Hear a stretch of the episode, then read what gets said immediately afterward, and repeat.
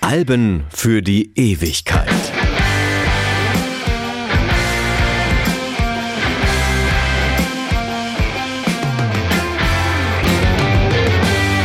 Hallo, ich bin Stefan Kleiber und heute geht es weit, weit in der Zeit zurück. 60 Jahre liegen zwischen heute und jenem Tag, an dem Bob Dylan die Arbeit an seinem zweiten Studioalbum aufnimmt. Es ist der 24. April 1962. Man müsste das nicht so machen. Das Werk Bob Dylans, das allein fast 40 Studioalben beinhaltet, steckt voller jüngerer Möglichkeiten, sich einem der bedeutendsten Songwriter des Jahrhunderts zu nähern. Und um das vorwegzunehmen, sollte es diesen Podcast hier lange genug geben, wird das mindestens noch ein zweites und drittes Mal passieren müssen. Doch wer Schwierigkeiten hat, einen Einstieg zu finden, weil die Kunst so unübersichtlich und komplex wirkt, ist jedenfalls in guter Gesellschaft. Es gibt viele Fans, die es deshalb nie versuchen, aber nur wenige Musikerinnen und Musiker, die dieses Gefühl auslösen können. Prince gehört dazu, die Beatles, David Bowie auf jeden Fall, die Rolling Stones. Und wo sonst keine Orientierung möglich scheint, beginnt man eben am Anfang. Wenn also jetzt von The Freewheelin' Bob Dylan die Rede ist, kann das, wenn überhaupt, nur ein kleiner Ausschnitt aus seiner Karriere sein, weil es den einen Dylan eben nicht gibt. Und auch, weil er selbst konsequent so tut, als hätte seine Arbeit nicht das geringste mit Kunst zu tun. For the others to fire. And then you sit back and watch when the death count gets higher. You hide in your mansion while the young people's blood flows out of their bodies and is buried in the mud. He's thrown the worst fear that can ever be hurled. Fear to bring children into the world.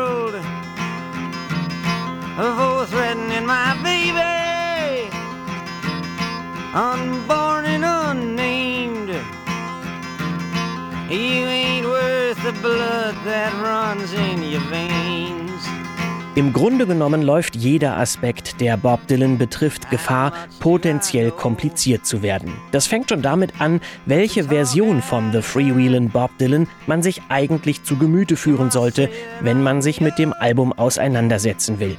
Dabei geht es nicht um die Titelliste, die ist überall identisch, bis auf eine extrem seltene Ausnahme, über die gleich noch zu reden sein wird. Es geht auch nicht um irgendwelche Remastered Editions, deren Zahl für ein so berühmtes Album sehr überschaubar ist. Die simple Frage lautet erst einmal Mono oder Stereo. Und schon hier kann man sich in den Details verlieren. Beide Fassungen existieren. Viele Fans sind mit der Stereo-Version groß geworden, weil sie verbreitet ist. Das Problem, sie klingt zwar besser als das Debüt, gehört aber immer noch zum unangenehmsten, was die damals noch junge Stereotechnik hervorbringt. Die Toningenieure wissen es einfach noch nicht besser. Dylan-Kenner bevorzugen daher fast durchweg die Mono-Fassung, die allerdings für Jahrzehnte vergriffen ist.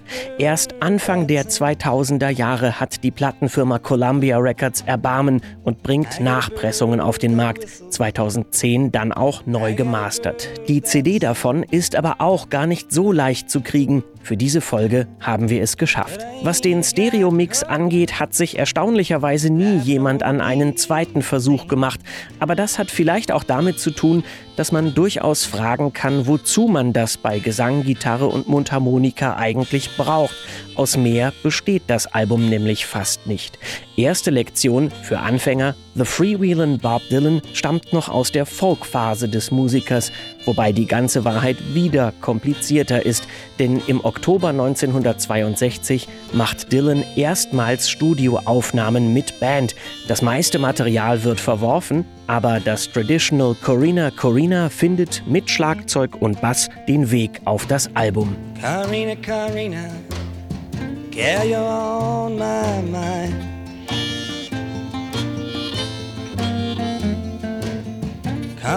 Carina, girl, you're on my mind. I was sitting down thinking of you. I just can't keep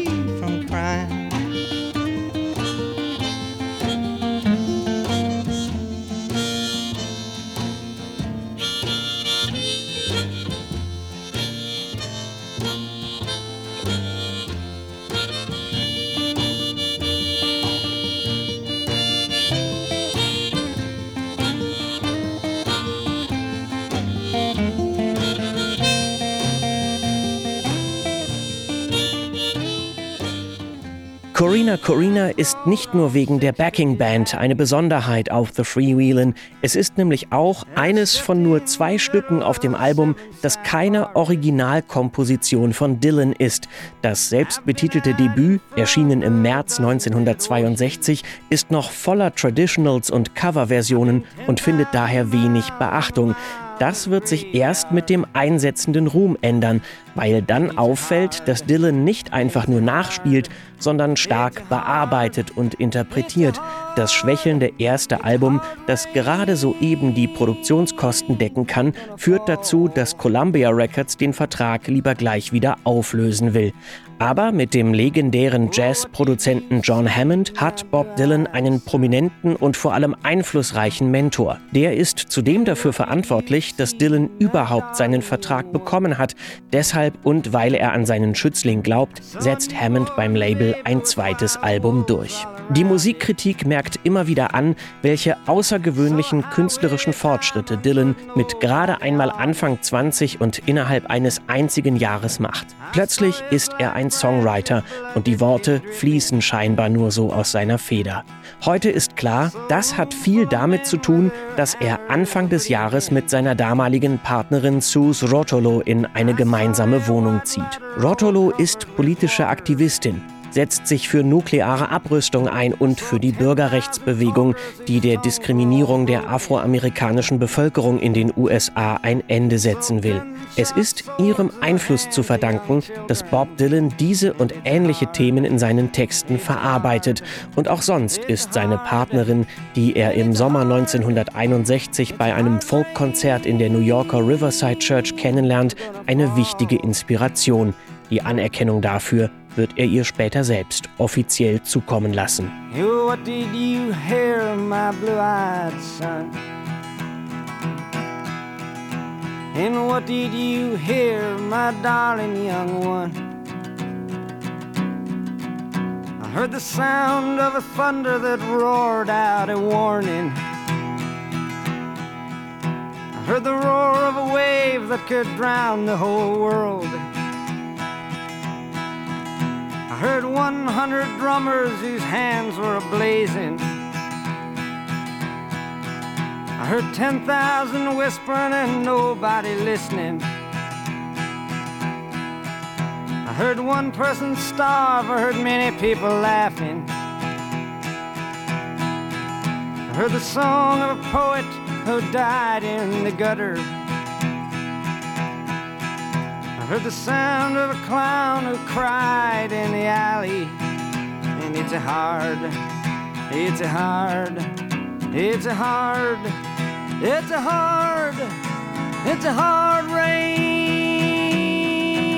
are gonna fall. Sus Rotodo ist auch die Frau an der Seite des Künstlers, die auf dem Plattencover vom The Freewheelin' Bob Dylan abgebildet ist. Zu sehen ist das Paar an einem kalten Februartag 1963 bei einem Spaziergang über die Jones Street in Manhattan, nicht weit von der Wohnung, in der die beiden damals leben. Die Aufnahme stammt von Labelfotograf Don Hunstein und wie der Rest des Albums auch, wird sie großen kulturellen Einfluss entfalten. Und vielleicht liegt das vor allem an der Beiläufigkeit des Fotos. Die treffende Analyse stammt von Sus Rotolo selbst. Albumcover sind damals professionell inszenierte, sorgfältig vorbereitete Motive. Das wirkt gekonnt, aber auch distanziert. Von Distanz ist in Hansteins Aufnahme nichts zu spüren. Sie wirkt so spontan und ungezwungen, die beiden Personen derart vertraut miteinander, dass The Freewheelin' Bob Dylan auch eine neue Bildsprache bei der Covergestaltung begründet. Häufig wird das Motiv sogar direkt zitiert, am offensichtlichsten wohl von Regisseur Cameron Crowe für den Film Vanilla Sky. In der Szene, in der Tom Cruise mit Penelope Cruz durch die Straßen läuft, sind sogar die parkenden Fahrzeuge am Straßenrand die gleichen. Die innige Beziehung ist für das Foto keineswegs geschauspielert, denn als es entsteht, ist Sus Rotolo gerade erst nach New York zurückgekehrt. Dylan heilfroh darüber, dass er sie endlich zurück hat. Die Aufnahmesessions für das Album verteilen sich auf genau ein Jahr und in dieser Zeit startet Bob Dylans Karriere richtig durch. Rotolo nimmt das zunehmend als Belastung wahr. Ihre Mutter überredet sie schließlich, für ein Kunststudium nach Italien zu gehen, wo die Familie ihre Wurzeln Wurzeln hat. Ihre Rückkehr verschiebt sie mehrfach, denkt sogar daran, dort zu bleiben. Dylan schreibt daraufhin nicht nur lange, verzweifelte Liebesbriefe, sondern auch meisterhafte Songs, wie zum Beispiel Don't Think Twice, It's Alright. So it ain't no use in calling out my name, gal, like you never done before. And it ain't no use in calling out my name, gal. I can't hear you anymore. I'm a thinking and a wondering, walking down the road. I once loved a woman, a child, I am told. I give her my heart, but she wanted my soul. But don't think twice, it's alright.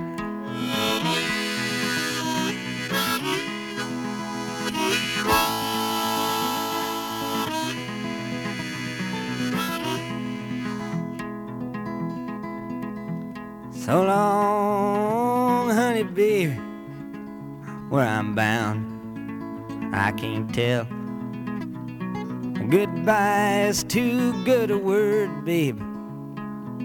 So I just say fairly well. I ain't a saying you treated me unkind. You could have done better, but I don't mind. You just kind of wasted my precious time. Don't think twice, it's alright. Es hat seine Gründe, dass Bob Dylan zwischen April 62 und 63 nur wenig Zeit im Studio verbringt, um seine Songs einzuspielen. Insgesamt ist er nur gut eine Woche mit den eigentlichen Aufnahmen beschäftigt. Der Rest der Tage ist geprägt von vielen persönlichen Premieren, beispielsweise seiner ersten Auslandsreise nach England, wo er für das BBC-Fernsehspiel Madhouse on Castle Street unter anderem seinen Song Blowin' in the Wind zum Besten gibt, der bald darauf zu einer Hymne der Bürgerrechtsbewegung werden wird. Bob Dylan eher unfreiwillig zu deren Ikone. Und drei Monate vorher, im September 1962, spielt er erstmals in der prestigeträchtigen Carnegie Hall in Manhattan. Die Besuche im Columbia Records Studio A finden dazwischen statt. Dabei entsteht jeweils viel Ausschussmaterial, das es nicht auf das Album schafft, heute aber glücklich möglicherweise in verschiedenen Zusammenstellungen zum Anhören bereit liegt. Unter anderem werden von besagtem ersten Aufnahmetag, dem 24. April 1962, alle dort eingespielten Songs von der finalen Titelliste gestrichen. Und diese Outtakes machen bestimmte Exemplare von The Freewheelin' Bob Dylan zu einigen der größten Raritäten auf dem Tonträgermarkt. Die Pressungen stammen aus der Phase vor der offiziellen Veröffentlichung des Albums und dürften eigentlich nicht existieren, weil Columbia Records nach eigener Aussage alle Kopien vernichtet hat. Aber es gibt sie und ein paar von ihnen sind über die Jahre immer mal wieder aufgetaucht und wechseln üblicherweise für mehrere 10.000 Dollar den Besitzer. Noch dazu sind sie schwer zu finden, weil die Titelliste auf der Coverrückseite ganz normal aussieht. Erst beim Anhören stellt man fest, dass sie sich in vier Songs unterscheidet, obwohl die Anzahl die gleiche ist. Unter anderem fehlt das ikonische Girl from the North Country, bis heute ist übrigens nicht ganz klar, wer das Mädchen ist, um das es geht. Aber irgendeine Liebesbeziehung wird wohl Vorlage sein. Sogar Sus Rotolo ist eine heiße Kandidatin. I'm wondering if she remembers me at all. Many times I've often prayed in the darkness of my night. In the brightness of my day.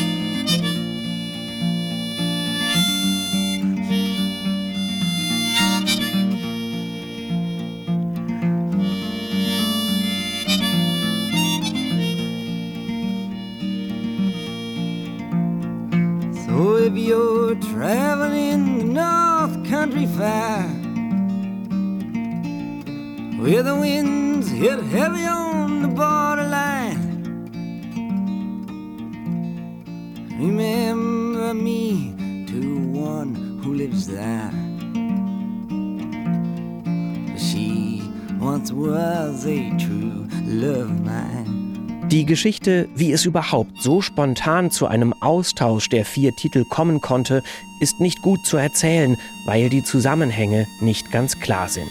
Kurz vor Veröffentlichung des Albums soll Bob Dylan in der Ed Sullivan Show auftreten, eine damals sehr beliebte Fernsehsendung, die vielen Karrieren auf die Sprünge geholfen hat und die schon Größen wie Elvis Presley und The Beatles zu Gast hatte. Dylan will dort seinen Song Talkin' John Birch Paranoid Blues aufführen. Ein Erzähler fühlt sich darin quasi immer und überall von bösen Kommunisten bedroht, die das Land infiltrieren wollen. Der Text ist eine Satire auf die John Birch Society, eine rechtsradikale US-Organisation, gegründet in den 1950ern auf antikommunistischen Idealen und kruden Verschwörungstheorien. Da sie allerdings politisch Einfluss hat, will der TV-Sender CBS einen anderen Live-Song durchsetzen. Dylan macht bei dieser Zensur nicht mit und sagt seinen Auftritt ab. Jetzt gibt es zwei Versionen. Die eine sagt, dass durch diesen Vorgang die Anwälte von Columbia aufmerksam werden und darauf bestehen, vier Titel auf dem Album zu ersetzen. Unter anderem eben Talkin' John Birch Paranoid Blues. Die andere sagt, Dylan selbst habe den neueren Kompositionen schließlich den Vorzug gegeben entweder völlig unabhängig oder aber doch nach Bedenken des Labels, dann allerdings ohne Zusammenhang mit der Fernsehshow. Dafür spricht, dass deren Termin nur ungefähr 14 Tage vor Albumveröffentlichung liegt und das Label Schwierigkeiten gehabt hätte, innerhalb so kurzer Zeit nochmal alles umzuwerfen. Die Ironie liegt darin, dass die finale Songauswahl wohl so oder so ein Glücksgriff ist, weil sie The Freewheelin' Bob Dylan noch stärker vom Vorgänger abgrenzt und für eine modernere, individuellere Note sorgt. Das liegt unter anderem an Bob Dylans Dream. Der Song beschreibt eine Art persönliche Reise Dylans, behält dabei aber Thematik und Stimmung des Traditionals Lady Franklin's Lament bei, auf dessen Melodie das Stück basiert. We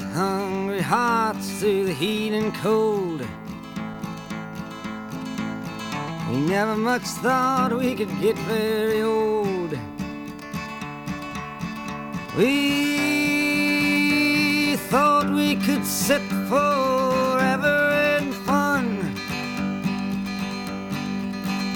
Our chances really was a million to one.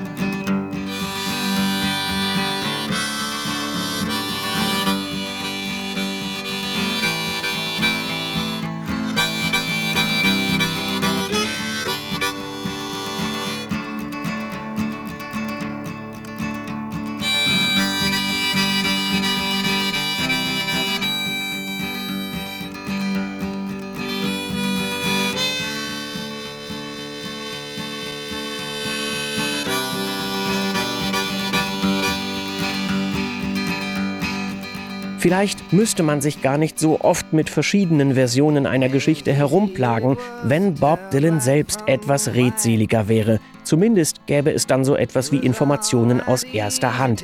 Aber Dylan bleibt wortkarg und fühlt sich für Erklärungen sowohl seiner selbst als auch seiner Musik gar nicht zuständig, von seltenen Ausnahmen abgesehen. Und dann tut er so, als sei das mit dem Texten alles nicht so schwierig und als könne jeder für Songwriting einen Literaturnobelpreis gewinnen. Den erhält Dylan 2016 für seine poetischen Neuschöpfungen in der großen amerikanischen Songtradition, wie es heißt, als erster und bisher einziger Musiker. Was auffällt, ist, dass Dylans Produktionen oft skizzenhaft wirken, ungefähr wie Rohfassungen, die dann bitte andere ausstaffieren sollen. Genau das passiert etwa mit Blowin' in the Wind, von dem das Folk-Trio Peter, Paul and Mary schon drei Wochen nach Veröffentlichung von The Freewheelin' Bob Dylan eine Coverversion aufnimmt, die kommerziell sogar erfolgreicher ist als das Original. Von Blowin' in the Wind werden bis heute hunderte Cover entstehen, die meisten davon weit weniger reduziert als die Vorlage. Und doch schätzen Millionen von Dylan-Fans genau das, die Direktheit, das Ungeschliffene an Stimme, Musik, Arrangement. Durch The Freewheelin zieht sich dieser Ansatz wie ein roter Faden. Und abgesehen davon lässt sich über den Protestsong und Albumopener auch inhaltlich ausgiebig philosophieren. Zum ersten Mal gelingt es Dylan so stark zu verallgemeinern, dass der Song auf jede noch so entfernt verwandte Freiheitsdiskussion anwendbar wäre, es kommt nicht von ungefähr, dass die Textzeile How many roads must a man walk down im Kultroman Per Anhalter durch die Galaxis als die ultimative Lebensfrage vorgeschlagen wird.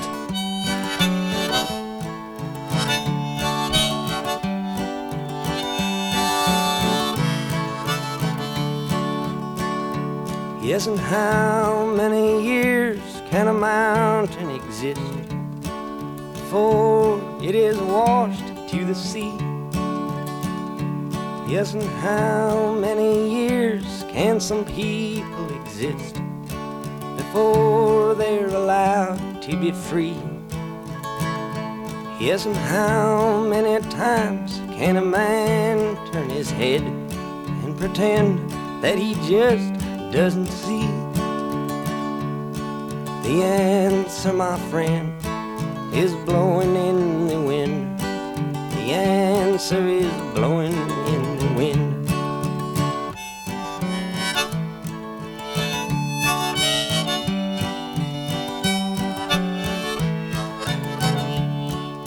Das zweite Album von Bob Dylan verändert vollständig, wie er selbst und seine Musik in der Öffentlichkeit wahrgenommen werden. Wer wissen will, wie ein 22 Jahre alter Folkmusiker aus Minnesota zum sogenannten Sprachrohr einer Generation werden konnte, diese Songs sind die Antwort. Dylan selbst ist die Rolle als Idol suspekt. Er distanziert sich im Laufe seiner Karriere mehrfach davon. Aber selbst wenn man ihm abkauft, er sei am Menschen und nicht an Politik interessiert, ist da immer noch sein Einfluss auf die Popkultur und auf die nachfolgenden Generationen von Musikerinnen und Musikern.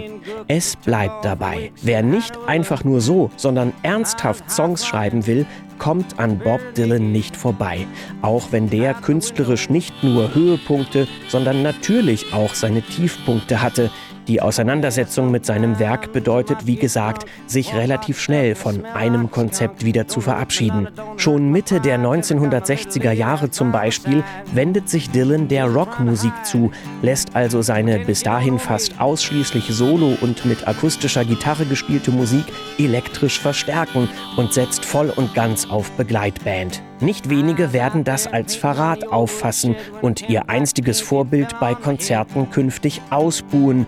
Dylan hält es aus, auch wenn er unter dem Erfolgsdruck leidet, dem zuvor dann doch seine Beziehung zu Sus Rotolo zum Opfer fällt.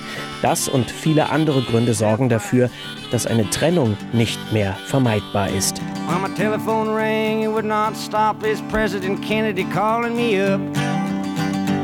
He said, My friend Bob, what do we need to make the country grow? I said, My friend John, Bridget Bardot, Anita Ickberg, Sophia Loren, country will grow.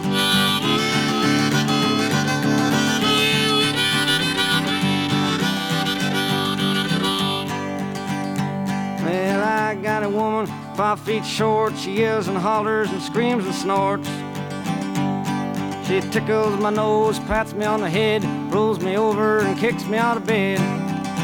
She's a man eater, meat grinder, bad loser.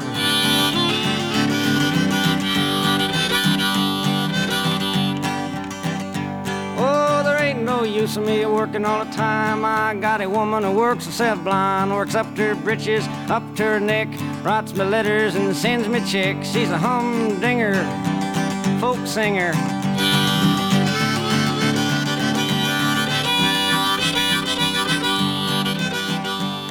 Bis hierhin ist über The Freewheelin' Bob Dylan längst nicht alles gesagt, wahrscheinlich nicht einmal alles Wichtige. Auch das gehört bei Dylan dazu, dass sich alle Bemühungen um eine Erklärung letztlich unvollständig anfühlen. Was diese Podcast-Episode deshalb ganz sicher nicht ist, ein Versuch, den großen Meister Bob Dylan zu verstehen, schon gar nicht auf philosophischer Ebene. Daran sind ganz andere gescheitert. Zum Beispiel die gesamte Dylanologie, die zwar keine echte Wissenschaft ist, die aber mit derselben akademischen Präzision analysiert, wie das Werk Bob Dylans in Bezug auf Popkultur, Literatur, Politik, Gesellschaft und überhaupt alles einzuordnen ist. Ganze Dylan-Kongresse beißen sich an schlüssigen Interpretationen, so nachvollziehbar der Wunsch nach ihnen ist, die Zähne aus. Und solange Bob Dylan sich nicht irgendwann doch ausführlich selbst erklärt, wird das auch so bleiben. Yes, and how many times must a man look up before he can see the sky? Yes, and how many ears must one man have before he can hear people cry? Yes, and how many deaths will it take till he knows that too many people have died? The answer, my friend, is blowing in the wind. The answer is blowing in the wind.